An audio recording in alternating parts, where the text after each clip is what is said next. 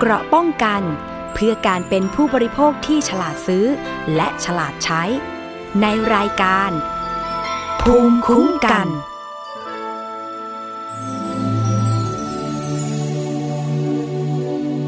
โล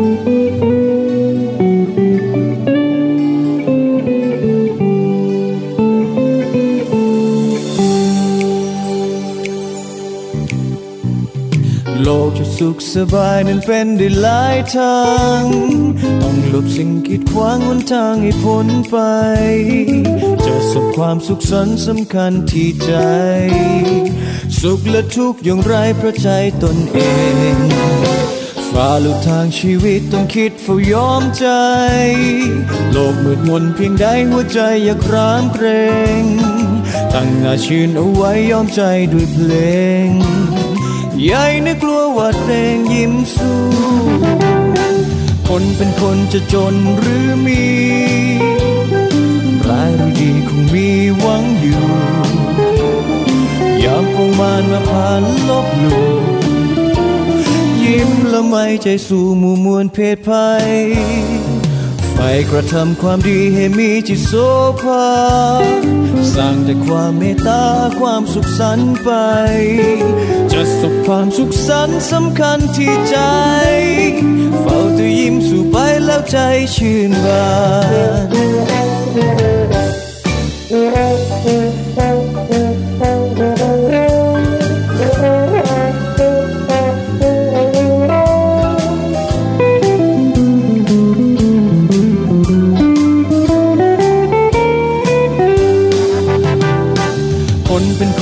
จนหรือมีร้ายหรือดีคงมีหวังอยู่ยามคงมานมาผ่านลบหลู่ยิ้มละไม่ใจสู่หมู่มวลเพศภัยไฟกระทำความดีให้มีจิตโสภาสร้างแต่ความเมตตาความสุขสันต์ไป จะสบความสุขสันต์สำคัญที่ใจ เฝ้าแต่ยิ้มสู่ไปแล้วใจชื่นบาน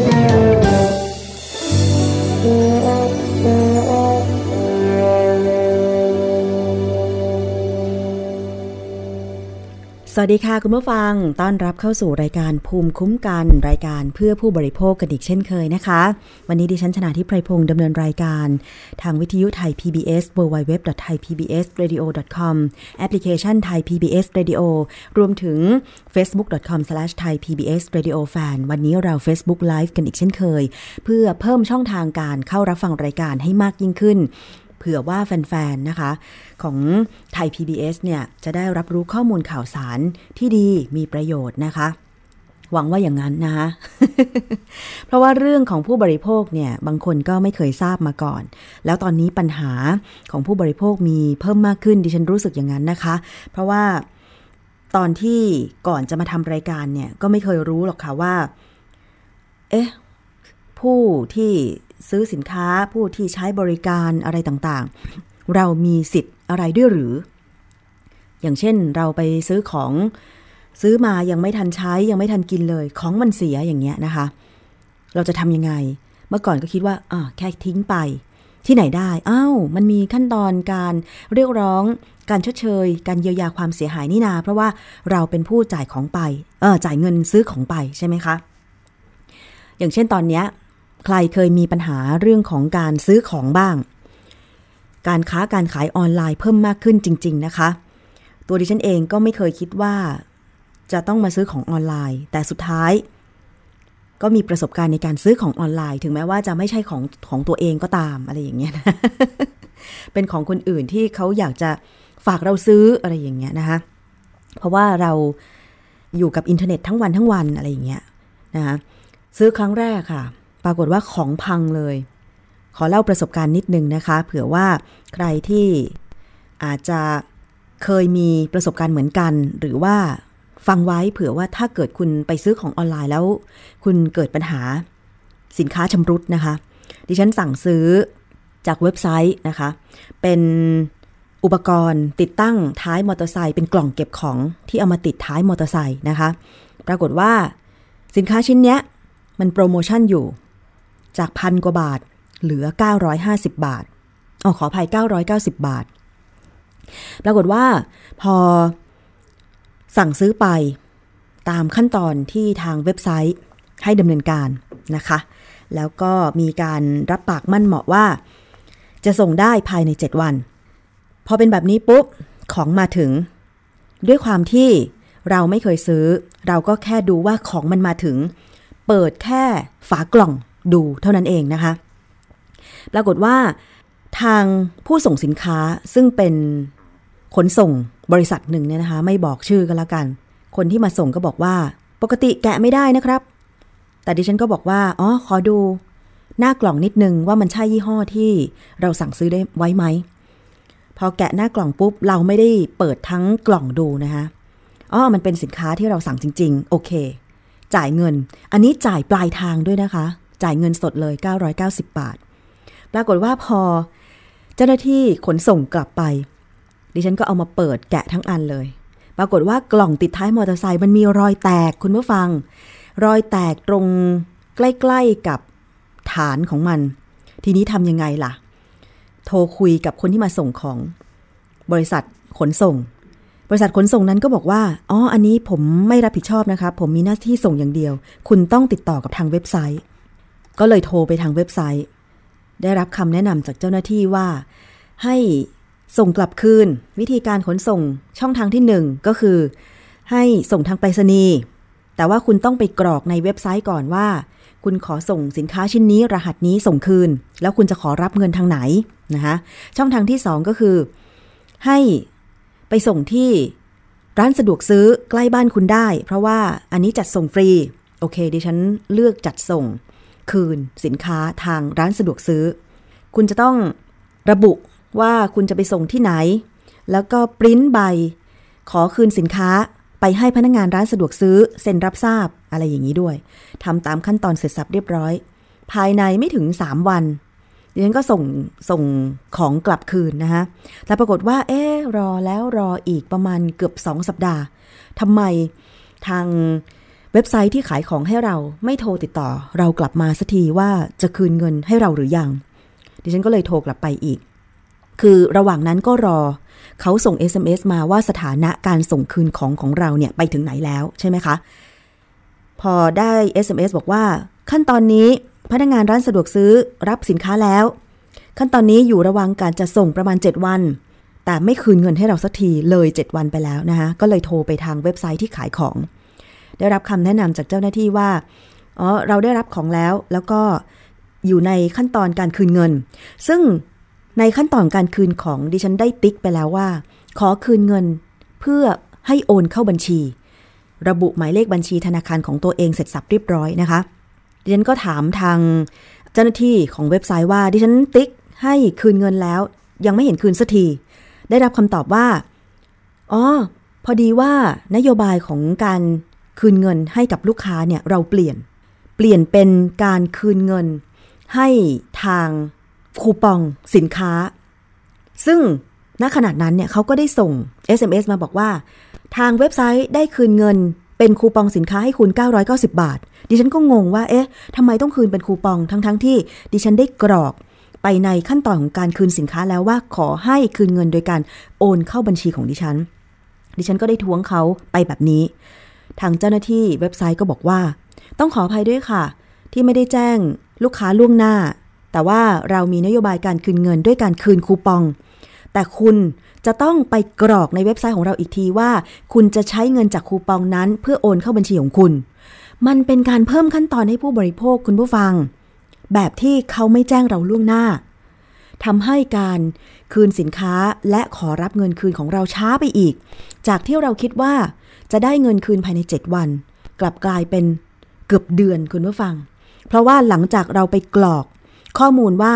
ขอใช้คูปอง 990 บาท โอนเข้าบัญชีของธนาคารของเราเอง อันนี้ต้องรออีก 7 วันคุณผู้ฟังสรุปแล้วกว่าดิฉันจะได้เงินคืนจาก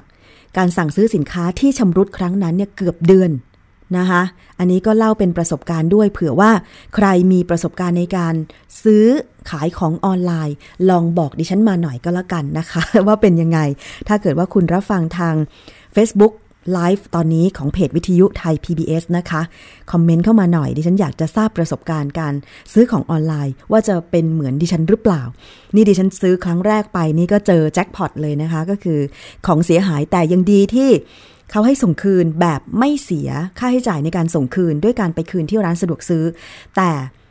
ทางเว็บไซต์ที่ขายของเนี่ยน่าจะมีการแจ้งลูกค้า ถ้ามีการเปลี่ยนแปลงการคืนเงิน คือขั้นตอนมันอาจจะเยอะอะค่ะ ที่กว่าจะได้เงินคืน แต่ต้องแจ้งนะคะว่าคุณมีนโยบายในการเปลี่ยน เพราะว่าคุณให้ลูกค้าติ๊ก ในขั้นตอนการคืนเงินแล้วว่า ขอให้โอนเข้าบัญชีดิฉันก็ติ๊กแล้วก็ระบุหมายเลขบัญชีเรียบร้อย แต่สุดท้ายก็มาบอกเราว่า เราเปลี่ยนนโยบายด้วยการคืนเงินเป็นคูปอง แล้วก็ให้คุณเข้าไปเว็บไซต์กรอกขั้นตอนในคูปองอีกทีหนึ่งเพื่อให้ทางเจ้าหน้าที่บัญชีของเว็บไซต์คืนเงินให้เรานะคะ อันนี้ก็เสียความรู้สึกไปหน่อยหนึ่งละ แต่ก็ยังไม่เข็ดยังสั่งซื้อต่อ แต่พอซื้อครั้งที่ 2 มาไม่มีปัญหาคือสินค้าไม่ชำรุดนะคะ สวัสดีทุกท่านที่เข้ามาทักทายทาง Facebook ด้วย คุณ ระพีพันธ์ คุณสุดสวย คุณไมตรีนะคะ แล้วก็คุณชันชัยหน่อยจิตพักดีบอกว่า โชคดีแล้วที่ได้เงินคืนนะคะ ของผมไม่สามารถติดต่อได้เลยโอ้นั่นสิทำยังไงดี เอาเป็นว่าเดี๋ยวคุณชันชัยหน่อยจิตพักดีนะคะ ถ้าเกิดว่ามีปัญหาการสั่งซื้อออนไลน์เนี่ย ใช้ช่องทางการร้องเรียนได้นะคะ อย่างเช่นที่มูลนิธิเพื่อผู้บริโภคที่สคบหรือว่าร้องเรียนมาที่รายการภูมิคุ้มกันก็ได้นะคะ ว่า มีรายละเอียดการสั่งซื้ออะไรเป็นอย่างไรจากไหน เพราะว่าตอนนี้เนี่ยนอกจากเว็บไซต์ที่ขายของออนไลน์แล้วก็มี Facebook นี่แหละ ที่คนสั่งซื้อสั่งขายกันง่ายเลย เมื่อกี้ดิฉันไปซื้อของสากรนะเจ้าหน้าที่สากรก็ยังดู Facebook Live การขายของเลยอะสั่งซื้อของกันง่ายมากเลยคุณผู้ฟังนะคะระมัดระวังกันด้วย การซื้อขายของออนไลน์โดยเฉพาะทาง Facebook นะคะ ว่าเราจะได้ของไหมคนขายจะหนีเชิดเงินอะไรไปไหมนะคะ เอาละค่ะ คุณอีกท่านหนึ่งบอกว่า บอกว่าคุณเป็นคนโชคดีมากเลยค่ะ ผมใช้ส่งปลายทางจะได้ไม่มีปัญหา ใช่ค่ะ คือของดิฉันก็เก็บเงินปลายทางนะคะ แต่ว่าเราจ่ายตังค์เข้าไปแล้วอะแต่พอเขาส่งของมาเนี่ยเราแกะของดูไม่หมด อันนี้ก็เป็นความบกพร่องของดิฉันเองด้วย เพราะว่าคนมาส่งของเขาก็เร่งดิฉันเหลือเกินว่าปกติแล้วเนี่ยนะคะเขาไม่ให้แกะของดูก่อนหรอกนะคะแต่พอดิฉันสั่งซื้อของชิ้นที่สองคือก็สั่ง ที่เก็บของมอเตอร์ไซค์เหมือนเดิมแต่อีกยี่ห้อหนึ่งแล้วไม่โปรโมชั่นอันนี้พันหกบาทจำได้เลย ปรากฏว่า ดิฉันขอเจ้าหน้าที่ทางขนส่งเลยว่าที่มาขนที่มาส่งของเลยว่า ดิฉันขอแกะนะ เพราะว่าดิฉันเคยสั่งไปครั้งแรกแล้วมันชำรุด ดิฉันไม่ยอม บอกอย่างนี้เลย ตอนแรกนะ คนมาส่งของบอกไม่ยอมไม่ยอมนะคะจริง ๆ แล้วเขาไม่ให้แกะนะ บอกดิฉันขอแกะไม่อย่างนั้นดิฉันไม่รับของอย่างนี้ พอดิฉันแกะแล้วก็เอาออกมาดูทั้งหมดแกะดูทั้งหมดเลยว่ามันมีกี่ชิ้นส่วนอะไรอย่างเงี้ย แล้วคนมาส่งของก็บอกว่า เออแล้วคุณเนี่ยมีอุปกรณ์ มีสกอตเทปอะไรติดให้ผมไหมดิฉันก็เลยบอกว่า ดิฉันมีครบเลยค่ะ จะเอาสกอตเทปติดแน่นหนาขนาดไหน ถ้าของมันชำรุดดิฉันไม่ขอรับ ถ้ามันไม่ชำรุดดิฉันจ่ายตังค์สดทันทีเลย ปรากฏว่าของก็ไม่ชำรุดจริง ๆนะคะ อันนี้ก็ฝากเป็นประสบการณ์ด้วย บางทีได้ของมาแล้วขอเขาแกะ อย่าไปยอมนะคะไม่อย่างนั้นอาจจะชำรุดตรงก้นมันหรืออะไรมันก็ได้ที่เราดูไม่ท่วนถี่นะคะ คุณผู้ฟัง เอาละค่ะ วันนี้จริง ๆแล้วก็ชวนคุยเรื่องซื้อขายของออนไลน์กันไปเยอะ แล้วมีผู้แสดงความคิดเห็นกันเข้ามานะคะ ขอบคุณมากๆเลย แต่อีกเรื่องหนึ่งนะคะ ที่วันนี้ดิฉันมีแขกรับเชิญตอนนี้อยู่ในสายกับดิฉันแล้ว คุณคงศักดิ์ชื่นไกลราชผู้ประสานงานโครงการรถโดยสารปลอดภัยมูลนิธิเพื่อผู้บริโภค สวัสดีค่ะ คุณคงศักดิ์คะ ครับผมครับ สวัสดีครับ ได้ฟังบางส่วนของการซื้อขายของออนไลน์แล้วเนาะครับ แต่ว่าวันนี้ประจำวันค่ะ จะชวนคุณคงศักดิ์มาคุย จากกรณีที่ทางมูลนิธิเพื่อผู้บริโภคทางทนายความอาสานะคะ ได้พาผู้เสียหายจากอุบัติเหตุรถเมย์ขอสอมกหลายปีมาแล้วตั้งแต่ปี 2560 ใช่ไหมคะแต่ว่าทางขอสอมกเนี่ยไม่ชดใช้ค่าเสียหายตามคำพิพากษาของศาลซึ่งเมื่อวันที่ 14 มิถุนายนเนี่ยก็ได้พาผู้เสียหายจากอุบัติเหตุรถเมย์โดยสารขอสอมกคุณอารีแซ่เลี้ยวใช่ไหมคะที่โดยสารรถเมย์สาย 4 เมื่อปี2550 แต่ว่าในระหว่างทางเนี่ยนะคะ กลับบ้านจากคลองเตยไปบางกอกใหญ่ ปรากฏพนักงงานรถเมย์สาย 4 ใช่ไหมคะขับรถเมย์ด้วยความเร็วสูง พอไปถึงแยก 3 ย่านเบรกกระทันหัน เป็นเหตุให้คุณอารีเนี่ยไปชนกระแทกกับราวเหล็กพนักพิงเบาะรุนแรง ก็บาดเจ็บฟันหน้าหักนะคะสามซี่ปวดศีรษะอย่างรุนแรง ใบหน้าบวมผิดรูป ต่อมาคุณอารี เข้ารับการรักษาอาการบาดเจ็บ แล้วก็ติดต่อให้ขอสอมกรับผิดชอบ ความเสียหายที่เกิดขึ้น แต่กลับถูกปฏิเสธอะอันนี้เป็นเหตุการณ์คร่าวๆ เมื่อปี 2550 หลังจากนั้นเกิดอะไรขึ้นคุณคงศักดิ์ถึงต้องมีการไปบุกขอสอมก เพื่อให้เรียกร้องการชดเชยความเสียหายค่ะ ครับ ต้องเรียนนี้ครับว่าจริงๆแล้วเหตุการณ์ครั้งนี้เกิดขึ้นประมาณปี 2550 นะครับ แต่ว่า กว่ากระบวนการจะเข้าสู่กระบวนการชั้นศาลเนี่ย ก็ประมาณ 2553 2554ครับหลังจากประมาณ 2-3 ปีค่ะนะครับ ซึ่งซึ่งซึ่งในช่วงนั้นเนี่ยต้องบอกว่าคุณอาลีถ้าเขาก็มีความยากลำบากมากนะครับ ก็ได้ไปติดต่อกับทางคสมกเพื่อให้ขอให้ชดเชยช่วยขอให้ช่วยเหลือครับ เรื่องของค่าเสียหายค่ะแต่ก็ไม่ได้รับการดูแลเท่าที่ควรนะครับค่ะก็เลยเป็นเหตุให้ต้องมาฟ้องเป็นคดี ผู้บริโภคครับค่ะต่อศาลแพงแต่ว่ากระบวนการการฟ้องคดีก็ไม่ได้ง่ายนะครับ ต้องต้องต้องสู้กันถึงสามศาลเลยทีเดียวนะอืครับมก็ใช้เวลาประมาณเกือบเจ็ดปีค่ะนะครับกว่าแบบคดีจะสิ้นสุดแล้วก็หลังจากที่ศาลฎีกาเนี่ยมีคำสั่งไม่รับคำขออนุญาตฎีกาของทางขอสมกแล้วเนี่ย ก็ก็ใช้เวลาประมาณอีกปีกว่าๆที่เรารอนะครับ แต่ว่าก็ยังไม่ได้เห็นถึงความคืบหน้าว่า ว่าจะมีการชดเชยกันยังไง ก็เลยเป็นเหตุให้ต้องไปยื่นเรื่องต่อเจ้าพนักงานบังคับคดีครับ ค่ะ เพื่อที่ไปดำเนินการยึดทรัพย์ตามวันแจ้งไว้ครับอ๋อคือขั้นตอนการดำเนินการตั้งแต่เกิดเหตุมาคือปี 2550 จนกระทั่งปีนี้เนี่ย 2561 61 10 กว่าปี แต่ว่าตอนที่เพิ่งเกิดอุบัติเหตุใหม่ ๆ ที่ขอสอมกปฏิเสธ ที่จะจ่ายเงินค่ารักษาให้กับคุณอารีนี่ ตอนนั้นคุณอารีก็คือมาร้องเรียนที่มูลนิธิเหรอคะใช่ครับ คือคุณอาลีเนี่ยต้องบอกว่าเมื่อก่อนเนี่ยเขาไม่รู้จักมูลนิธิเลยนะครับค่ะเขาก็ทนทุกข์ทรมานไปขอให้ขอสมกช่วยเหลือเยียวยาก็ถูกปฏิเสธกลับมานะครับค่ะจนวันหนึ่งเนี่ยคุณอาลีก็ได้เห็นข่าวของมูลที่เพื่อผู้บริโภคจากจอทีวีครับอืมอ่า ก็เลย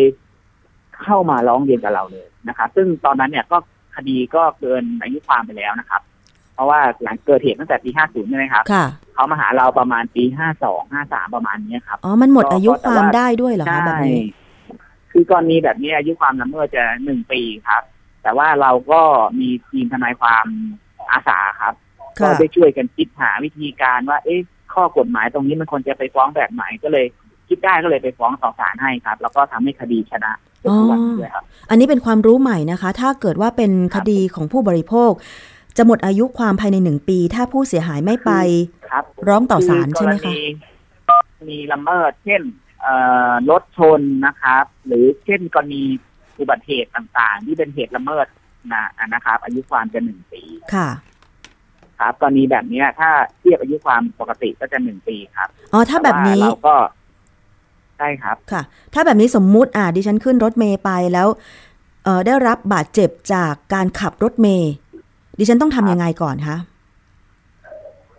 ต้องทำยังไงก่อน คือหนึ่งเอ่อถ้าสมมติว่าบาดเจ็บไปโรงพยาบาล หรือจะต้องไปเอ่อแจ้งความหรือยังไงคะอ๋อก็หนึ่งก็คือก็ต้องเช็คตัวเองก่อนว่าตัวเองมีสิทธิ์อะไรนะครับค่ะก็เข้ารับการรักษาพยาบาลตามสิทธิ์แต่ตามปกติแล้วเนี่ยเวลาเกิดอุบัติเหตุแบบเนี้ย ทาง เวลาเราไปเข้าไปรับไปรับการรักษาเนี่ยเขาจะให้เราใช้สิทธิ์ตามพรบก่อนค่ะนะครับ เพราะว่าวงเงินนะพรบตอนนี้แปดหมื่นบาทเนี่ยค่อนข้างจะครอบคลุมอาการบาดเจ็บเบื้องต้นอยู่แล้วนะครับค่ะยกเว้นว่ามีอาการบาดเจ็บรุนแรง ก็จะเขาก็จะให้ไปใช้สิทธิ์อื่นเช่น ประกันภัยผู้สมัครใจของรถคันเกิดเหตุไหมค่ะหรือว่าประกันของ หรือว่าประกันของตัวเราเองนะครับค่ะต่างๆ ก็คือในส่วนตรงนี้ก็เป็นเรื่องที่เราต้องเก็บข้อมูลต้องทำการบ้านของเราให้ชัดเจนว่าความเสียหายเรามีมากน้อยแค่ไหนยังไงบ้าง เพราะว่า ไม่มีใครจะมารู้ดีเท่าเราอะครับเวลาเอ่อทางทีมประกันภัยหรือว่าทางทีมผู้ประกอบการมาคุยกับเรา หรือจำเป็นที่เราต้องใช้สิทธิ์ในทางเรียกร้องค่าเสียหายเนี่ย ข้อมูลเหล่านี้รวมถึงหลักฐานเช่นใบรับรองแพทย์ใบฟอร์มเห็นแพทย์ใบเสร็จรับเงินต่างๆเป็นเรื่องจำเป็นครับอันนี้เราก็ต้องเก็บไว้ซึ่งในส่วนตรงเนี้ยผู้ประสบเหตุส่วนใหญ่เนี่ยไม่รู้ พอไม่รู้เนี่ยก็ไม่เคยทำหลักฐานข้อมูลตรงนี้เก็บไว้เลยพอเวลาต้องใช้สิทธิ์เรียกร้องเนี่ย ก็จะไม่มีหลักฐานพวกนี้มาใช้ได้ อืม ค่ะ อันนี้ครอบคลุมไปถึงกรณีที่เอ่อถ้าเกิดรถสาธารณะชนเรา หรือเราขับรถส่วนตัวแล้วไปชนกับรถสาธารณะอะไรต่างๆ ก็คือว่าดำเนินการแบบเดียวกันแบบนี้ใช่ไหมคะ ใช่ครับอืมแบบเดียวกันเลยครับค่ะ หรือว่าจะเป็นถ้าไม่โดยสารรถเมล์โดยสารรถบัส รถทัวร์หรือว่ารถสองแถวอะไรอย่างนี้ดำเนินการก็เหมือนกันด้วยใช่ไหมคะเหมือนกันครับ คือถ้าหากว่าเป็นกรณีอุบัติเหตุใหญ่ๆเนี่ยเอ่อทาง พนักงานสอบสวนในแต่ละท้องที่ก็จะลงไปดูอยู่แล้วนะครับ แต่ถ้าเป็นเหตุเกิดเล็กน้อยหรือว่าเป็นเหตุเกิดที่ที่มีคนเจ็บน้อยที่ไม่ได้มีคนเสียชีวิตเนี่ย ถ้าเราคิดว่าเราเราอยากจะได้ข้อมูลเป็นหลักฐานอะไรเงี้ยนะครับเช่นบันทึกประจำวันเราก็สามารถเข้าไปแจ้งได้ว่าจริงๆเรานั่งรถคันนี้เที่ยวนี้นะครับ แล้วมันเกิดเหตุแบบนี้ขึ้นมาเราขอลงเป็นบันทึกประจำวันไว้เพื่อให้เป็นหลักฐานยืนยันว่า มันเกิดเหตุการณ์ขึ้นจริง ไม่ได้เกิดเรานั่งรถคันนี้จริง เราไม่ได้มาโมเม ซึ่งว่าบางทีกรณี ในบางกรณีเนี่ยเอ่อผู้ประกอบการบางรายเนี่ยก็อาจจะอาศัยช่องทางเนี้ครับ บอกว่าเอ๊ะคุณได้นั่งรถนี้จริงไหมอะไรเงี้ยครับค่ะก็จะมีเหมือนกันอ๋อค่ะ แล้วทีนี้กรณีของคุณอารี พอไปเรียกร้องค่าชดเชย ความเสียหายตอนแรกด้วยตัวเองก็ไม่ได้ แล้วก็ไปร้องเรียนที่มูลนิธิ หลังจากนั้นมูลนิธิครับผมก็เป็นที่ปรึกษาการดำเนินการเรียกร้องค่าเสียหายให้ใช่ไหมคะคุณคงศักดิ์ใช่ครับ คือหลังจากที่เรารับเรื่องร้องเรียนมาแล้วเนี่ยนะครับ เราก็ทำเรื่องขอเจรจาไกลเกลี่ยที่สำนักงานมูลที่เพื่อผู้บริโภคก่อนนะครับ ค่ะ แต่ว่าก็ไม่สามารถตกลงกันได้นะครับ ก็มีข้อสรุปกันว่าให้ไปฟ้องคดีกันที่ศาลก่อนแล้วเดี๋ยวจะไปคุยกันที่ศาลอีกทีอ๋อ สุดท้ายไปฟ้องพอไปคุยกันแล้วก็ต้องสู้กันต่อถึงสามศาลนะครับ ค่ะว่าคดีจะจบ จบในชั้นดีกาใช่ไหมคะคือใช่ครับ คือศาลก็ให้เราชนะทั้งสองศาลนะครับ แต่ว่าค่ะเรื่องค่าเสียหายก็มีการเปลี่ยนแปลง ซึ่งพอในเอ่อหลังจากมีคำพิพากษาศาลอุทธรณ์แล้วเนี่ยเอ่อทางจำเลยก็ได้ยื่นขออนุญาตฎีกานะครับ ซึ่งเป็นหลักตามกฎหมายคดีผู้บริโภคอยู่แล้วนะครับค่ะก็ศาลก็ใช้เวลาในการพิจารณาว่า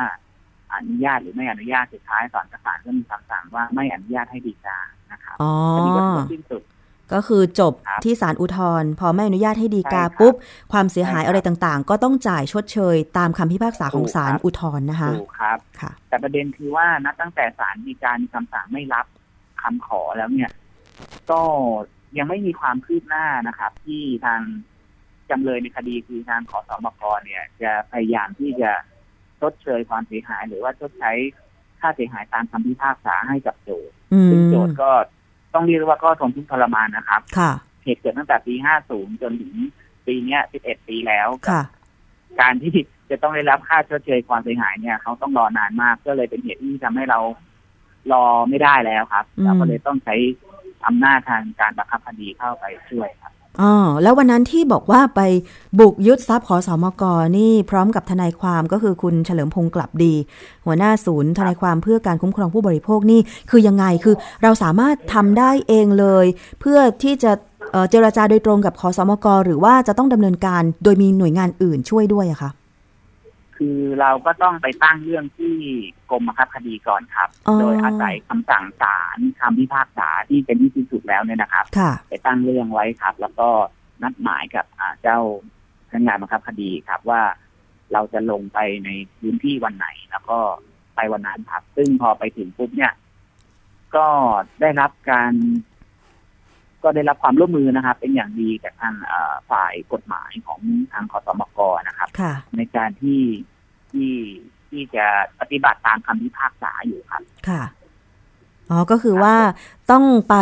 ตั้งเรื่องโดยเข้าไปที่สำนักงานบังคับคดีใช่ไหมคะใช่ครับเพื่อที่ใช่จะขอให้ทำตามคำพิพากษาของศาลอุทธรณ์กรณี จ่ายเงินชดเชยค่าเสียหายให้กับผู้ประสบอุบัติเหตุกับรถเมย์ใช่ขอสมกสายสี่ใช่ครับตรงนี้ ให้ดำเนินการตามคำพิพากษาของศาลซึ่งตรงนี้ใช่ครับตอนที่ไปขอสมกนี่ก็คือว่าก็จะต้องมีเจ้าหน้าที่ของกรมบังคับคดีไปด้วยใช่ไหมคะ ใช่ครับใช่ครับอืมตัวผู้เสียหายคือทถ้าหากว่านายความใช่เจ้าหน้าที่ค่ะคือถ้าหากว่าไปแล้วเนี่ยเอิ่มสามารถตกลงกันได้ เช่นเอ่อทางทางทางจำเลยเอ่อมีกำลังทรัพย์ที่จะจ่ายอะไรเงี้ย ก็อาจจะไม่ต้องถึงขนาดว่าต้องไปยึดทรัพย์กันครับอืมแต่ถ้าสมมติว่า กรณีที่เอ่อทางจำเลยเนี่ย ไม่มีทรัพย์ที่จะให้เพียงพอที่จะให้เราจ่าย แต่ว่ามีทรัพย์สิน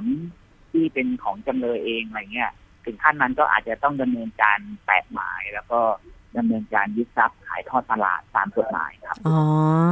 แต่กรณีนี้อาจจะไม่ต้องทำขนาดนั้นแค่ไปเจรจากับฝ่ายใช่ครับกฎหมาย ของขอสมก ใช่ครับใช่ไหมคะ ใช่ครับ ซึ่งค่าเสียหายทั้งหมดตามคำพิพากษาของศาลอุทธรณ์นี่ประมาณเท่าไหร่นะคะ ที่จะต้องจ่ายให้กับคุณอารี ประมาณสามแสนกว่าบาทครับ แต่ถ้ารวมดอกเบี้ยรวมอะไรแล้ว จนถึงณวันปัจจุบันนี้ก็ตามข่าวครับประมาณห้าแสนกว่าบาทครับ เป็นยอดที่ที่ที่ที่คำนวณไว้ครับ ค่ะ แล้วผลการเจราจากับฝ่ายกฎหมายขอสมกเป็นยังไงบ้างคะก็ทางสสบกก็ก็แสดงความรับผิดชอบนะครับค่ะแล้วก็ได้ขอโทษให้กับโจทย์ด้วยนะครับ ก็คือคุณอาลีด้วยที่ ปล่อยให้เวลาเนิ่นนานในขนาดนี้ แล้วก็พร้อมที่จะนำเงินคำนวณจนถึงวันที่ 29 ครับค่ะโดยจะนำเงินไปวางไว้ที่ศาลแพ่งครับแล้วก็ก็ถือว่าเป็นกระบวนการที่สิ้นสุดนะครับ คือวันที่ 14 เนี่ย ยังไม่ได้รับเงินนะครับค่ะต้องบอกนี้ก่อน คือทางคอสมกอาจจะยังต้องเตรียมข้อมูลการคำนวณตัวเลขค่าเสียหายให้มันชัดเจนก่อนครับค่ะแล้วเขาก็จะนำเงินเนี่ย ไปวางไว้ที่ศาลแพ่งครับ อ๋อ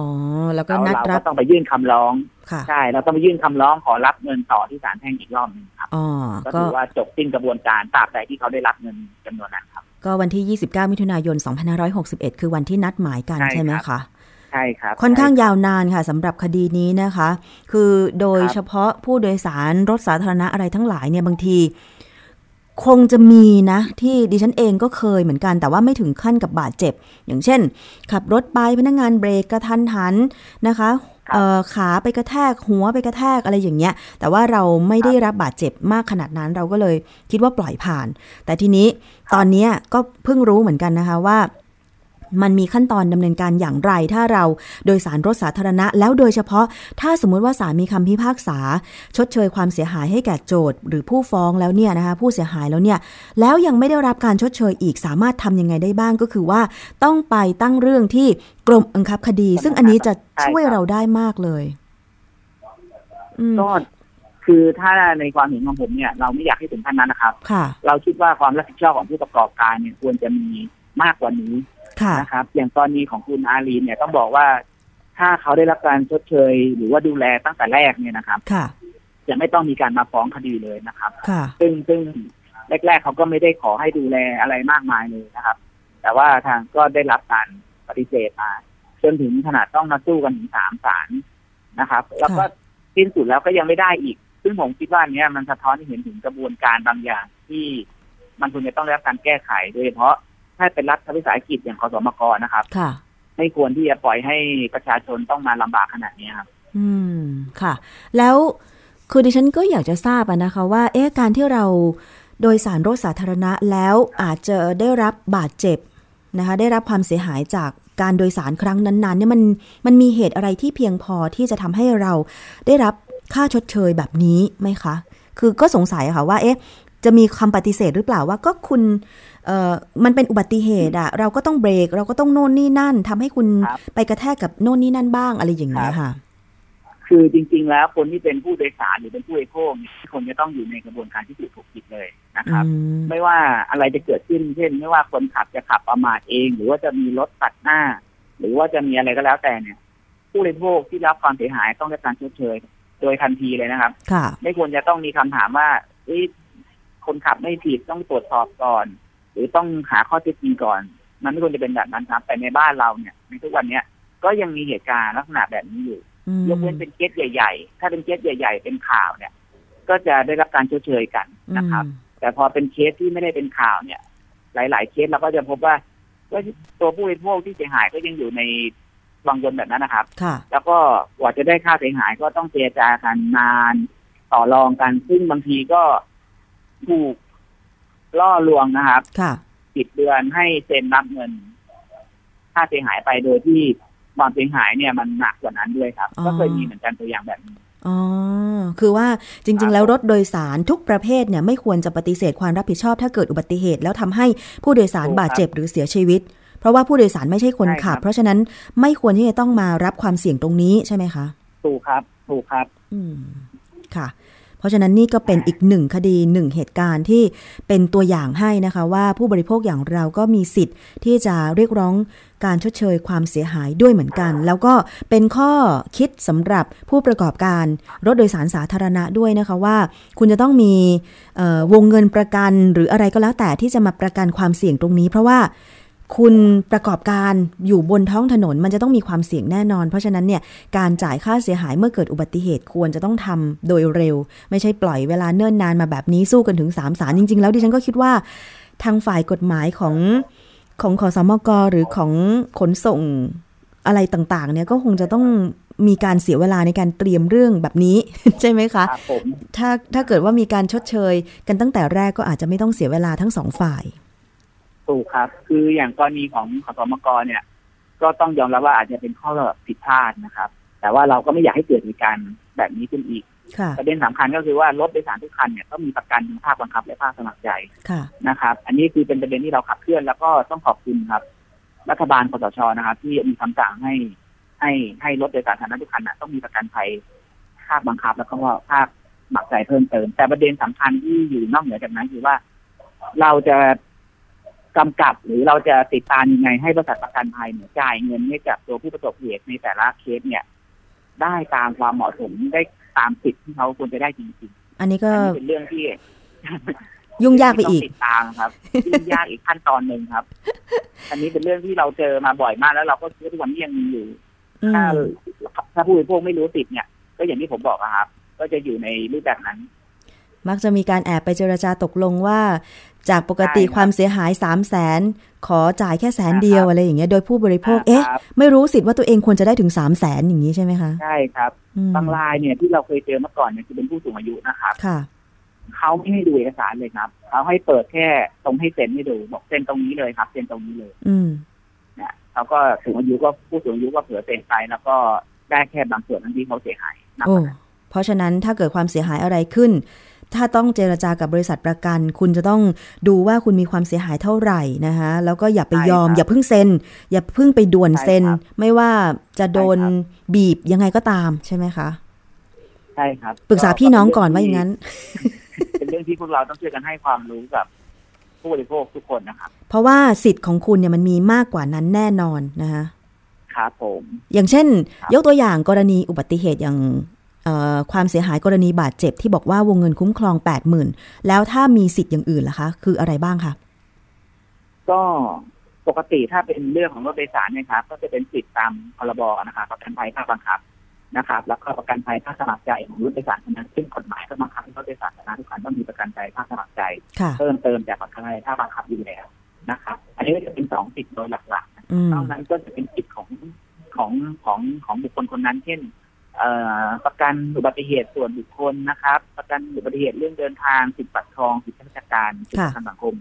ก็เป็นสิทธิ์ต่อต่อไปที่ว่าจะใช้ได้แต่ว่าสิทธิ์แรกที่จะต้องใช้ก่อนเวลาเกิดอุบัติเหตุก็คือสิทธิ์ตามพรบครับค่ะอะเพราะฉะนั้นมีหลายสิทธิ์ด้วยกัน เพราะถ้าเกิดอุบัติเหตุอะไรขึ้นมาเนี่ย ศึกษาวงเงินประกันอะไรให้ดี แล้วก็อย่าเพิ่งไปด่วนรีบเซ็น รับเงินชดเชยไปนะคะเพราะว่าครับผม มันก็เคยมีข้อมูลมาแล้วนะคะ นี่เป็นข้อคิดดีๆเลยค่ะ ถ้าเกิดว่าเราเป็นผู้บริโภคจ่ายค่าโดยสาร แล้วก็เกิดความเสียหายแบบนี้นะคะ แล้วก็เห็นบอกว่าจริง ๆ ก็จะมีอีกกรณีหนึ่งที่จะเดินหน้าเรื่องของการเรียกร้องชดเชย ความเสียหายใช่ไหมคะ คุณคงศักดิ์ครับ ก็คือวันที่ 21 มิถุนายนครับ วันพฤหัสนี้ครับค่ะ เราก็จะมีอีกเคสหนึ่ง อันนี้จะเป็นกลุ่มเลยนะครับ ประมาณห้าคนครับ ที่เป็นผู้ เสียหายจากอุบัติเหตุรถโดยสารสาธารณะ ซึ่งเราก็คดีก็สิ้นสุดแล้วนะครับสิ้นสุดในชั้นอุทธรณ์แล้วนะครับ ไม่ได้มีคู่ความฝ่ายใด ยื่นขออนุญาตดีกา ก็ถือว่าคดีสิ้นสุดแล้ว มีทั้งคนที่เจ็บหนัก ซึ่งทุกวันนี้ยังเดินไม่ได้ บางคนที่แขนรีบเรียกว่าแขนข้างซ้ายเนี่ย ใช้การไม่ได้เลยก็มีนะครับ ซึ่งเราจะไปดำเนินการยึดทรัพย์บังคับคดีกันที่บริษัทขนส่งจำกัด หรือว่าที่หมอชิดเรานี่เองครับจากขอสมกไปขนส่งเลยนะคะ ทีนี้ ใช่ครับ ในฐานะที่เป็นผู้ให้สัมปทาน ผู้ประกอบการรถตู้โดยสารนะครับซึ่งผู้ประกอบการรายนั้นอาจจะไม่มีทรัพย์เพียงพอที่จะชดใช้กับเรา เราก็ต้องไปดำเนินการกับบริษัทขนส่งจำกัดครับ ค่ะ เอาละเดี๋ยวถ้าประกาศได้เลยครับมีความคืบหน้าก็จะติดตามมาฝากคุณผู้ฟังในรายการภูมิคุ้มกันกันต่อไปได้ครับนะคะ วันนี้ขอบคุณได้ครับมากเลยค่ะผมคุณคงศักดิ์ชื่นไกลลาดจากได้โครงการครับรถโดยสารปลอดภัยมูลนิธิเพื่อผู้บริโภคนะคะ ครับผมขอบคุณครับขอบคุณสวัสดีค่ะ สวัสดีค่ะ เอาละค่ะคุณผู้ฟังได้ข้อคิดข้อเตือนใจ ได้ข้อมูลความรู้เกี่ยวกับเรื่องของการใช้บริการรถโดยสารสาธารณะไปแล้วนะคะ กรณีเกิดอุบัติเหตุแล้วจะต้องดำเนินการอย่างไร แม้กระทั่งศาลจะมีคำพิพากษาจ่ายคำชดเชย จ่ายค่าชดเชยไปแล้ว แต่ว่าถ้ายังไม่ได้เนี่ยก็ต้องไปตั้งเรื่องที่กรมบังคับคดีเลยค่ะ แล้วก็ขอให้มีผู้ช่วยเหลือแบบนี้นะคะ เอาละค่ะช่วงนี้พักฟัง เพลงกันครู่หนึ่งกันละกัน เดี๋ยวช่วงหน้ามีช่วงคิดก่อนเชื่อจากดรแก้วกังสดานอัมภัย แก่มีอะไรช่วยได้บ้างไหมนะคะ ช่วงนี้พักครู่ดิงค่ะ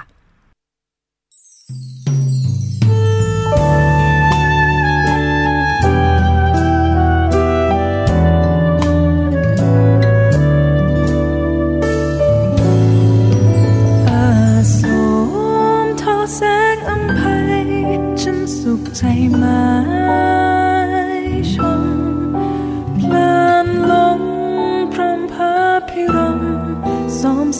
อม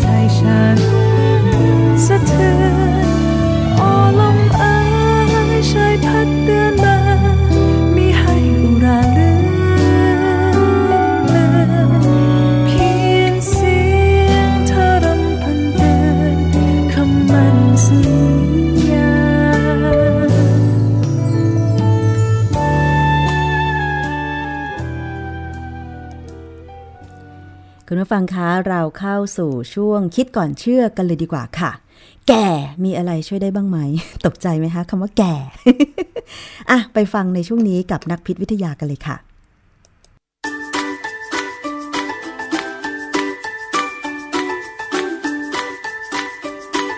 ช่วงคิดก่อนเชื่อ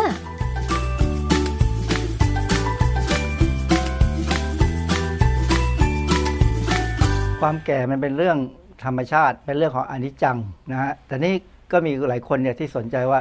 เอ๊ะทำยังไงที่จะให้มันแก่ช้า แก่ช้าหมายความว่าเนื้อหนังมันเหี่ยวช้าลง มีวิธีไหนไหมที่จะทำให้เนื้อหนังเนี่ยมันเหี่ยวช้าลง ก็เป็นประเด็นที่น่าสนใจดีครับเอ่อความนี้วันนี้เรื่องนี้จะเป็นเรื่องของเกี่ยวกับความแก่ ที่ต้องพูดถึงเรื่องความแก่ เพราะว่าผมก็แก่แล้วนะฮะก็เลยสนใจเรื่องนี้ว่า เออ มันมีอะไรที่จะช่วยบ้างไหมหรือหรือจะชะลอ ความแก่บ้าง เพราะว่าเวลาแก่เนี่ยเนื้อหนังมันต้องเหี่ยวไปนะฮะถ้ามีอะไรจะช่วยได้บ้างก็ก็น่าจะดี ก็จะได้ทำบ้าง คือใครๆก็ไม่อยากแก่แล้วนะฮะส่วนมากก็อยากจะตายไปเลย โดยไม่แก่ก่อนอื่นเนี่ยเราก็ต้องมาดูซิว่าแก่แล้วมีข้อดีไหมมีข้อเสียไหมมันก็มีนะฮะเขาบอกข้อดีก็คือง่าย ๆ มีเวลามากขึ้นในการพักผ่อนและสนุกกับชีวิต ซึ่งอันนี้ผมกำลังทำอยู่นะพักผ่อนแล้วก็สนุกกับชีวิตทำรายการนี้ก็ เป็นความสนุกอันหนึ่งเหมือนกันนะฮะแต่มีความท้าทายด้านสุขภาพ เช่นความผิดปกติของระบบทางเดินอาหารกรดในกระเพาะอาหารและน้ำน้ำน้ำลายน้ำย่อยต่างๆ น้อยลงนะฮะเพราะนั้นเออมันก็มีมีมีอีกหลายรายรายการนะซึ่งเราสามารถยกมาได้ว่าพอแก่แล้วมันจะเกิดปัญหาอะไรขึ้นมานะฮะผมไปเจอคลิปหนึ่งเรื่องเกี่ยวกับ ความแก่ซึ่งดูที่กล้ามเนื้ออันอยู่ใน YouTube เนี่ยนะฮะก็ของบริษัทที่เขาขายผลิตภัณฑ์เกี่ยวกับคนแก่เนี่ยนะความจริงเขาขายตั้งแต่เด็กถึงแก่เลย ก็มันเป็นคลิปที่มีการ์ตูนที่น่าดูผมก็เลยเอ่อก็เลยแคปมาให้ดูนะฮะเขาบอกว่ารู้ไหมว่ากล้ามเนื้อคุณกำลังสลายทุกวันวินาทีความจริงผมก็รู้ความจริงในศาสนาพุทธเนี่ยสอนมันเรื่องเรื่องพวกนี้แล้วว่า มันมีเกิดมีตายอยู่ตลอดเวลานะครับเพราะฉะนั้นอันนี้จริงเป็นเรื่อง ก็พูดตรงกันนะฮะวิทยาศาสตร์กับศาสนาพุทธแล้วก็การค้าอันนี้ถูกต้อง กล้ามเนื้อมีการสร้างสลายตลอดเวลาและลดลงเรื่อยๆ คือพอถึงจุดหนึ่งเนี่ยการสลายมากกว่าการสร้างร่างกายก็ค่อยๆเสื่อมนะอันนี้เป็นเป็นอนิจจังพูดทางศาสนาก็เป็นอนิจจัง เพราะเราไม่ใช่หุ่นยนต์ในคลิปนี่เขาก็มีข้อมูลเขาบอกว่า กล้ามเนื้อเราเนี่ยมันมีการสลายการสร้างใหม่เนี่ยสามสี่เปอร์เซ็นต์เนี่ยทุกวันนะฮะแล้วก็เหมือนกับว่าเวลาสร้างแล้วมันก็เหมือนกับเปลี่ยนใหม่เลย ในร้อยวันเนี่ยกล้ามเนื้อเราจะเปลี่ยนอันนี้อันนี้อันนี้เป็นไปได้นะฮะเป็นไปจริงออยอมรับอันนี้ แล้วก็อย่างในลำไส้เนี่ยจะมีการสร้างใหม่สลายประมาณ 30%ถึง 40%ทุกวัน คือในรอบ 3 วันเนี่ยเหมือนกับเป็นการเปลี่ยนใหม่เลย อันนี้อันนี้ก็เป็นไปตามหลัก วิชาสรีรวิทยา ซึ่งอันนี้เรียนมานี่ก็ใช่ อันนี้ผมผมเอารูปนี้มาประกอบนะฮะเพื่อจะให้ดูรอยเหี่ยว รอยเหี่ยวเนี่ยความจริงถ้าเรายังอายุน้อยๆเนี่ยหน้าเราจะตึง ที่ตึงเนี่ยเพราะคอลลาเจนพอถึงจุดหนึ่งร่างกายก็จะสร้างคอลลาเจนได้น้อยลงน้อยลงจนสร้างไม่ได้ พอสร้างไม่ได้แล้วมันก็กลายเป็นร่องเป็นรอยเหี่ยวอย่างเงี้ยคือมันไม่มีมามาแทรกนะฮะเพราะฉะนั้นก็ให้ยอมรับว่าเมื่อ 70 80 แล้วเรา เตรียมตัวต้องเป็นอย่างนี้ มีข้อดีอันหนึ่งของการมีรอยเหี่ยว ก็คือว่าถึงวันหนึ่งทุกคนก็จะสวยและหล่อเท่ากัน ดูไม่ต่างกัน ให้ไปสังเกต ถ้าถ้าใครช่างสังเกตนะ สังเกตดูดูคนสูงอายุเนี่ย จะเห็นว่าหน้าเขาจะค่อย ๆ คล้ายกันไปเรื่อย ๆ แล้วมีรูปแบบหน้าไม่กี่รูปนะอาจจะเป็นหน้าเรียวหน้ากลมหน้าอะไรก็ตาม แต่ว่าจะคล้าย ๆ กันนะฮะจะคล้าย ๆ กันก็เหมือนเด็กๆนะฮะเด็ก ๆ ก็จะคล้ายกันพอแก่ก็คล้าย ๆ กัน ต่อให้เป็นดารายังไง ถ้าใครเคยสนใจไปดูดาราฮอลลีวูดที่ดัง ๆ เนี่ย พออายุเกิน 60 เนี่ย หน้าตาก็จะคล้ายเราแล้วจะหล่อจะสวยเท่าเราเข้อมูลเขาบอกว่ามวลกล้ามเนื้อลดลงเมื่ออายุเพิ่มขึ้น ไม่ว่าอ้วนขึ้นหรือผอมลงอะไรเงี้ยนะรูปมันก็ดี แต่ความจริงสิ่งที่ผมอยากจะให้ดูคือรูปนี้ รูปนี้คือมีอาการคล้ายๆกับผมพอสมควร แต่ผมยังไม่ถึงขั้นนี้ คือปัจจุบันเนี่ยถ้าผมนั่ง เออเก้าอี้ที่เตี้ยๆหน่อย เช่น เก้าอี้ประมาณครึ่งฟุต หรือเก้าอี้นั่งกับพื้นเวลาเรานั่งทำสวนทำอะไรเนี่ยผมจะลุกขึ้นลำบากพอสมควรจะต้องตั้งหลักมากเลย เพราะว่ามันเหมือนกล้ามเนื้อที่น่องเนี่ย มันไม่มีแรง ถ้าท่านในความจริงออกกำลังกายทุกวันนะฮะเกือบทุกวันเลยเนี่ยออกกำลังกายตีแบตเต็มที่เป็นชั่วโมงสองชั่วโมงนะแต่คนนี้เขาแยกกับผมนิดนึงตรงที่ว่าเขานั่งเก้าอี้ธรรมดาแล้วลุกลำบากของผมถ้านั่งเก้าอี้ธรรมดาเนี่ยลุกเนี่ย ถ้านั่งนานเป็นชั่วโมง ก็ลำบากเหมือนกันก็ต้องตั้งหลักดีๆไม่งั้นอาจจะล้มได้ หรือว่าเวลาขับรถนานๆเนี่ยเวลาก้าวขาลงจากรถเนี่ยเราต้องตั้งหลักแล้ว คือพอเกิน 60 ไปแล้วเนี่ยกล้ามเนื้อมันเริ่มสลาย อันนี้เข้าใจ อันนี้ยอมรับสภาพหมายความว่าใครก็ตามที่ใกล้จะ 60 หรือเกิน 60 แล้วเนี่ยก็ต้องระวังตัวเวลาจะลุกเดินนะฮะเราจะไม่สามารถจะทำได้เหมือนเด็กแล้วนะฮะแต่ว่ายกเว้นบางคนที่ มีบุญมากๆ คือออกกำลังกายดีๆ นะฮะก็จะอาจจะยังได้เหมือนคนหนุ่มๆอยู่เออภาพที่ผมแคปมาอันนี้น่าสนใจ คือเขาบอกว่าคนปกติแม้สุขภาพดีไม่ป่วย ไม่ป่วยนะแต่กล้ามเนื้อจะลดลงทุกปี ทุกปี จะเห็นว่าผู้ชายเนี่ยกล้ามเนื้อจะลดมากกว่าผู้หญิงนะฮะเมื่ออายุเช่นอายุ 85 เนี่ย ผู้ชายจะเหลือแค่ 70%ผู้หญิงยังเหลือตั้ง82%นะฮะผมก็กำลัง เข้าไปใกล้นี้เรื่อยๆ ก็พยายามจะดูเทียบผมกับพัญญาแล้วว่าจะเป็นยังไงเมื่อถึง 85 นะเพราะผมก็พยายามจะออกกำลังกายทุกวันอยู่เนี่ยบ่อยๆเนี่ยให้ให้ดูซิว่าจะเป็นยังไงเมื่อเทียบกัน แต่ว่ายังไงมันก็เปลี่ยนนะยังไงก็ต้องลดลงพอถึงวันหนึ่งเราก็อยากจะไปเกิดใหม่นะฮะคือถึงเวลานั้นก็คงไม่อยากไม่กลัวตายแล้วล่ะเพราะว่าถ้าเราคิดว่าเราไปเกิดใหม่ เราทำบุญมาดีๆเราก็ด้านจะไปเกิดได้ ไม่ต่ำกว่าเดิมนะ รูปนี้ก็ดีครับบอก30ปีเนี่ย กล้ามเนื้อดีพอ 60 ปีกล้ามเนื้อจะเหี่ยวลง เหนื่อยง่ายไม่มีแรง กล้ามเนื้อหย่อนไม่เฟิร์ม คือพอยกแขนขึ้นมาเนี่ยตรงนี้มันจะจะแกว่งได้ เหมือนกับเคยดูในโฆษณาในทีวี ผู้หญิงบางคนทำเงี้ยเห็นแกว่งเลยนะฮะเพราะว่าไม่ออกกำลังกายถามว่าตัวผมเองเป็นไหมไม่เป็นนะผมยัง firm อยู่ เพราะว่ายก ยกดัมเบลอยู่บ้าง แล้วก็ตีแบตที่มันใช้แรงมาก เพราะนั้นตราบใดที่เรายังใช้กล้ามเนื้อพวกนี้อยู่ มันจะไม่เหี่ยวไม่ย่อย ไม่ย้อยถึง มันอาจจะมีโปรตีนเสียไปบ้างนะฮะ แต่ว่าการออกกำลังกายจะช่วยชะลอได้ อันนี้ประเด็นนี่คือประเด็นที่จะพูดในวันนี้ฮะเดี๋ยวจะมีหลักฐานทางวิทยาศาสตร์มาให้ดูว่าการออกกำลังกายเนี่ยมันจะช่วยทำให้กล้ามเนื้อเนี่ยหย่อนยานน้อยลง ข้อมูลในคลิปเขาบอกว่าหากกล้ามเนื้อน้อยลงจะส่งผลต่อสุขภาพได้ อันนี้ก็เป็นไปอย่างนั้นแหละฮะคือจริงไม่ต้องกล้ามเนื้อน้อยลงแก่ลงไปมันสุขภาพก็แย่ลงแล้วฮะเดี๋ยวเราดูข้อมูลต่อไป อันนี้น่าสนใจดิเขาบอกว่าถ้ามวลกล้ามเนื้อลดลง 10%จะติดเชื้อง่าย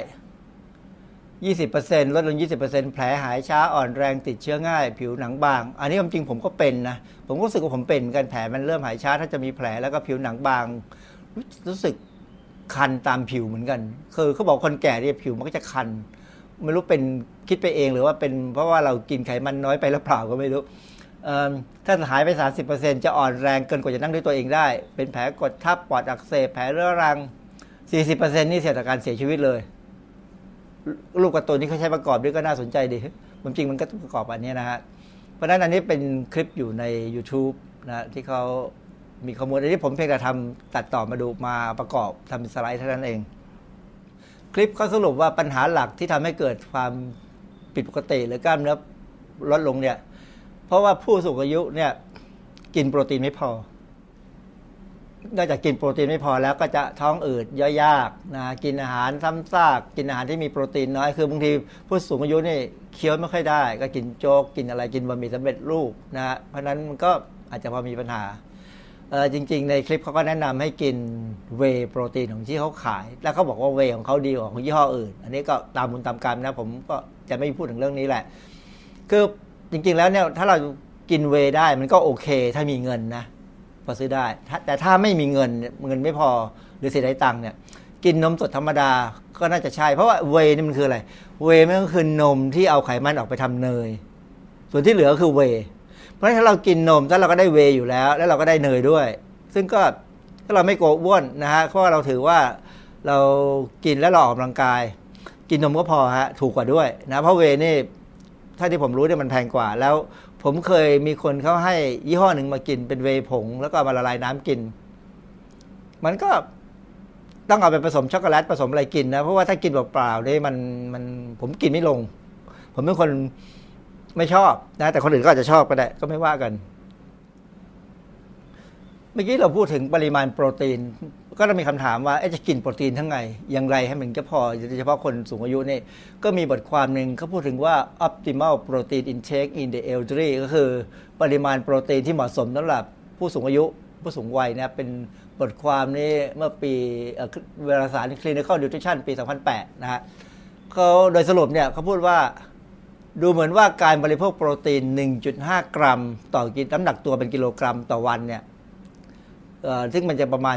15-20%ของแคลอรี่เนี่ยเหมาะสมสำหรับผู้สูงอายุที่ต้องการประคองให้มีสุขภาพและการทำงานดี คือไอ้ตัวเลข 15-20%เนี่ยมันค่อนข้างสูงนะครับเพราะปกติเนี่ยถ้าเป็นหนุ่มสาวเนี่ยก็จะประมาณแค่ 10%แต่ถ้าเป็นสูงอายุนี่ก็ 15 คือคนหนุ่มสาวเนี่ยเขาจะบอกว่าประมาณ1 1 กรัมต่อกิโลกรัมนะฮะแต่ว่าพอสูงอายุแล้วเนี่ยคือเอาเอาจริงๆว่าเกิน 60 ไปเนี่ยควรจะเป็น 1.5 กรัมต่อกิโลกรัมต่อวัน เดี๋ยวเราจะดูซิว่าน้ำหนักถ้าคำนวณเป็นน้ำหนักตัวคนเนี่ยจะเป็นยังไง อันนี้มันเป็นน้ำหนัก อันนี้เป็นค่าเฉลี่ยของต่อกิโลกรัมของน้ำหนักตัวแบบหลักการก็คำนวณแล้วว่าคนสูงอายุถ้าหนัก 65-70 กิโลเนี่ยต้องการโปรตีนราวๆร้อยกรัม ก็ขีดหนึ่งนะฮะถ้าเป็นถ้าเป็นกิโลในตลาดสดเนี่ยก็ประมาณขีดหนึ่ง แต่ที่ต้องเข้าใจนิดนึงว่า โปรตีน 100 กรัมเนี่ยมันไม่ได้มาจากเนื้อสัตว์100 กรัมนะฮะคือเนื้อสัตว์คือคือเนื้อสัตว์เนี่ยมันมีโปรตีนไม่ได้เท่ากับน้ำหนักของเนื้อสัตว์อย่างเช่นยกตัวอย่างง่ายๆ โดยเฉลี่ยที่ผมเข้าไปดูในเว็บหนึ่งชื่อ Plan for Fit เนี่ยส่วนใหญ่แล้วที่เป็นโปรตีนจากเนื้อสัตว์เนี่ยอกไก่สันในไก่สันในหมูปลาอะไรก็ตามเนี่ยร้อยกรัมเนี่ยจะมีโปรตีนอยู่ประมาณ 20 ถึง 23 14 กรัม เพราะฉะนั้นเฉลี่ยแล้วเนื้อสัตว์เนี่ยมีโปรตีนประมาณ 20%นะฮะเอ่อมีที่ประหลาดหน่อยก็ปลาดอลลี่มีแค่ 13 เอง 13%นะฮะ 13 กรัมเปอร์เซ็นต์เอ่อทีนี้ถ้าสมมุติว่าเป็นเป็นถั่วเหลือง เพราะว่าถั่วเหลืองนี่มี36 36 กรัมเปอร์เซ็นต์ซึ่งสูงสูงกว่าเนื้อสัตว์อีก แต่ว่าถั่วเหลืองนี่ต้องระวังนิดนึงกรด amino acid มีบางชนิดเนี่ยต่ำนะเพราะฉะนั้น ถ้ากินถั่วเหลืองจะให้ได้กรด amino acid ที่ดีเนี่ยให้ให้ได้ครบเนี่ยต้องกินงาด้วยถ้ากินงา มันก็จะช่วยส่งเสริมมันได้ ทีนี้เมื่อกี้ผมบอกแล้วว่า 65ถึง70กิโลกรัมถ้าน้ำหนักคือคือนี่คือน้ำหนักของตัวผมนี่แหละประมาณนี้อยู่ในช่วงนี้ถ้าการร้อยกรัม แต่ครั้นี้ไปดูในเว็บเนี่ยเขาเขียนวิธีการคำนวณสำหรับคนที่เป็นคนหนุ่ม คนหนุ่มเนี่ยต่อให้หนักเท่านี้ก็จะต้องการแค่ 66 กรัม ผมก็เลย ไม่คำนวณร้อยกรัมนะฮะขอขอคำนวณแค่ 66 กรัมโปรตีนที่คนหนุ่มต้องการเออกินอกไก่ 200 กรัม กินแซลมอนร้อยกรัมจะได้เนี่ยโปรตีน 66 กรัม กินอกไก่ 200 กรัม กินไข่ขาว ผมไม่เข้าใจทำไมเขาเขียนไข่ขาวเบอร์หนึ่งก็ไม่รู้อาจจะเป็นเฉพาะไข่ขาวจากไข่เบอร์หนึ่งนะฮะซึ่งเป็นลูกเล็กนะเบอร์หนึ่งนี่ก็ไม่ก็ไม่เล็กก็ใหญ่แล้วเกือบใหญ่แล้วเบอร์ศูนย์นี่ใหญ่สุดเจ็ดฟองจะได้โปรตีนที่ต้องการ คือสรุปแล้ววิธีคำนวณมันยากยากยังไงยังไงผมอยู่ในวงการนี้ผมก็กำลังคำนวณไม่ได้เลย ผมก็เลยกินง่ายๆคือกินเท่าที่กินได้นะแค่เห็นเนื้อมันเป็นเนื้อหนังหน่อยแล้วกันนะฮะเพราะฉะนั้นการทำกับข้าวกินเองที่บ้านจะทำให้เรากินโปรตีนได้ถูกกว่าไปกินตามร้านที่เขาต้องเอากำไรเขาก็ใครใส่โปรตีนที่เราอาจจะไม่พอก็ได้ เพราะนั้นแต่ว่าโปรตีนที่กินเนี่ยอันนี้มันแค่กินมุดกินกกไก่กับแซลมอนบางทีเรากินโปรตีนจากอื่นจากนมจากอะไรทั้งเยอะนะฮะก็ ไม่ถ้ามีข้าวกินสามมื้อ ครึ่งจานครึ่งจานเป็นผักผลไม้ครึ่งครึ่งจานเป็นโปรตีนกับเป็นข้าว เป็นเนื้อสัตว์กับข้าวเนี่ย ก็ควรจะไม่มีปัญหานะฮะให้สังเกตสุขภาพแล้วกันว่า มีแรงทำงานไหมมีแรงออกกำลังกายไหมมีเป็นหวัดบ่อยไหมอะไรอย่างเงี้ยนะฮะเราก็พอจะตอบตอบได้ว่าเรากินโปรตีนพอไหมการที่จะมานั่งคำนวณได้เนี่ยมันต้องมืออาชีพจริง ๆ ผมก็ไม่แน่ใจเหมือนกันว่าพวกมืออาชีพนักโภชนาการจริงเนี่ยเขาได้คำนวณตัวเขาเองบ้างหรือเปล่านะแต่ว่าอันนี้เป็นการตัวอย่างให้ดูแค่นั้นเองว่าถ้าจะอยากคำนวณอยากจะดูว่าจะกินอะไรเนี่ยก็ได้ เพราะนั้นเนื้อสัตว์ส่วนใหญ่เนี่ยมีโปรตีนประมาณ 20%ถึง 23-24%ก็เนื้อสัตว์ก็จะเป็นแหล่งโปรตีนที่ดี แต่ว่าถ้าคนที่กินมังสวิรัตกินถั่วเหลืองเนี่ยกินงาไปหน่อยก็จะดีเพราะว่าโปรตีนค่อนข้างสูงรูปสุดท้ายนี่จะเป็นอีกอันหนึ่งซึ่งอยากให้ให้ผู้สูง วัย หรือความจริงไม่ต้องบอกสูงวัยแล้ว คนทั่วไปควรจะรู้เขาบอกว่า resistant exercise and nutrition เนี่ยสามารถป้องกัน muscle wasting muscle wasting คือการที่กล้ามเนื้อมันเหี่ยวนะฮะอันนี้เป็นบทความในวารสารทางด้านสรีรวิทยาเลยนะฮะคือ resistant exercise เนี่ยคือการออกกำลังกายแบบใช้แรงต้าน ก็คือเช่นยกดัมเบล เช่นใช้ยางยืด หรือว่าออกกำลังกายอะไรก็ตามที่ส่วนใหญ่จะอยู่กับที่นะแต่ว่าใช้แรงพยายามใช้แรง คือคือไอ้รูปนี้มันมาจากเว็บที่เขาโฆษณาขายสินค้านะพอสินค้าพวกนี้ซึ่งความจริงถ้าเราไปตามร้านขายสินค้าเนี่ยก็สามารถซื้อหาอะไรก็ได้มาใช้ หรือว่ายางยืดก็ความจริงใช้ทำจากหนังหนังสติ๊กก็ทำได้นะสำหรับไปยืดออกกำลังกายซึ่งอันนี้เป็น resistance exercise คือใช้แรงต้านเขาบอกว่าอันเนี้ย จะช่วยทำให้กล้ามเนื้อเหี่ยวย่นหย่อนช้าลง เพราะฉะนั้นตอนนี้สิ่งที่ผมทำก็คือผมยกดัมเบลอยู่ ก็พอได้นะฮะ ก็ยังหวังว่าจะทำได้ยกได้ไปเรื่อยๆ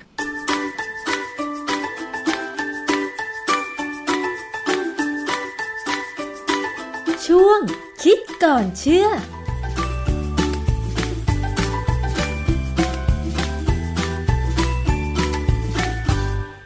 ค่ะ ได้ข้อมูลที่เป็นประโยชน์กันไปแล้วนะคะ แก่มันเป็นเรื่องธรรมชาติเนาะแต่ว่าถ้าเราจะแก่แบบมีสุขภาพดีโดยที่ไม่ต้องไปหาหมอ ไม่ต้องกินยามากมายนะคะรักษาตามสภาพร่างกายจะมีอะไรช่วยได้บ้างก็คือ จะต้องมีอาหารการกินที่ดี ไว้ประคองตัวเองนะคะ อย่างเช่นที่ดรแก้วกังสดานอัมภัยนักพิษวิทยาท่านแนะนำไปค่ะว่า อย่าให้ขาดโปรตีน แล้วเนื้อสัตว์เนี่ยมีโปรตีนประมาณ 20%แต่ถ้าใครไม่ชอบกินเนื้อสัตว์ก็ไปทานถั่วเหลือง แต่ต้องทานงาประกอบไปด้วยนะคะ จะได้ทำให้การนำโปรตีนจากถั่วเหลืองไปใช้มีประสิทธิภาพมากยิ่งขึ้น ดิฉันเองเนี่ยยอมรับเลยนะคะว่าเป็นคนที่ขาดโปรตีนไม่ได้ เพราะว่าเคยแล้วค่ะ ที่หันไปกินมังสวิรัต คือในช่วงกินเจเนี่ยก็จะกินแต่ผักอะไรใช่ไหมคะ แต่ทีนี้เราก็สังเกตตัวเองว่ามันไม่ค่อยมีแรงเลยอะแล้วตัวเองเป็นคนไม่ชอบกินงาด้วยไงเพราะฉะนั้นเนี่ยก็เลยคิดว่าอืมเราก็คงจะขาดโปรตีนไม่ได้ เพราะว่าเราเป็นคนชอบทำโน่นทำนี่แล้วก็ออกกำลังกายนะคะ ขอให้มีแรงไว้ก่อนแบบนี้เป็นต้นค่ะ คุณผู้ฟัง นี่ก็คือทั้งหมดของรายการภูมิคุ้มกัน รายการเพื่อผู้บริโภคนะคะ วันนี้ขอบคุณมาก ๆ เลยสำหรับการติดตามรับฟังไม่ว่าช่องทางไหน อย่างเช่นวิทยุชุมชนที่เชื่อมโยงสัญญาณด้วย ทางเว็บไซต์ www.thaipbsradio.com ทาง facebook.com/thaipbsradiofan นะคะ ดิฉันชนะทิพไพรพงศ์ต้องลาไปก่อน สวัสดีค่ะ ตามรับฟังรายการย้อนหลังได้ที่เว็บไซต์และแอปพลิเคชันไทย PBS Radio ไทย PBS Radio วิทยุข่าวสารสาระ เพื่อสาธารณะและสังคม